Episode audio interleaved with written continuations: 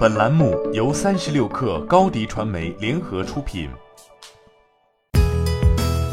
本文来自微信公众号财经涂鸦。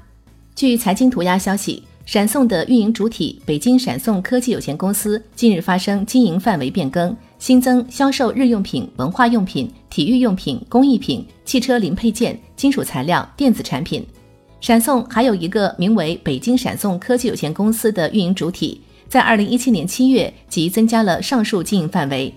闪送一位公关负责人对财经涂鸦表示，并没有听说公司要布局自营电商业务。此前，闪送联合创始人于洪建接受三十六氪专访时曾表示，未来三到五年都会专注在自己的领域。但闪送对于电商业务显然颇有兴趣。从商标注册信息来看，同城必应这一主体从二零一八年初就开始申请闪送海淘。闪送乐购、闪送生鲜和闪送同城购等商标，但这些申请最后均已被驳回告终。电商类商标申请遇挫，闪送于今年六月十号又申请了一对一急送、闪送急送等商标。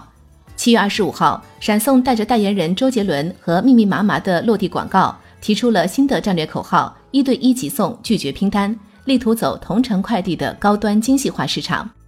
目前，中国的即时配送平台运营模式主要有三类：将配送任务分配给社会闲散劳动力的众包模式，闪送就是纯粹的众包平台；签约加盟商对配送员进行管理的加盟模式。美团点评和饿了么既有众包模式，又有加盟模式，进行全环节管理的自营模式，如顺丰。据国家邮政数据显示，同城速递是物流业增速最快的子行业。未来五年将保持百分之三十的增速，预计二零二零年市场规模将超两千亿元。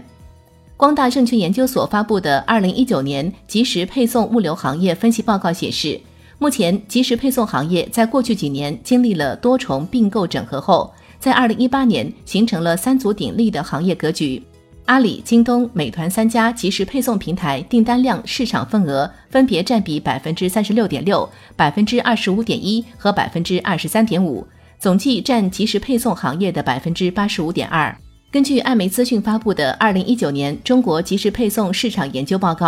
即时配送平台的用户使用生鲜水果、日用品和鲜花的配送服务的频率最高，而生鲜水果这个最大的即时配送平台。则大多由电商平台的配套即时配送平台以及美团、饿了么这样的同城服务类平台掌控。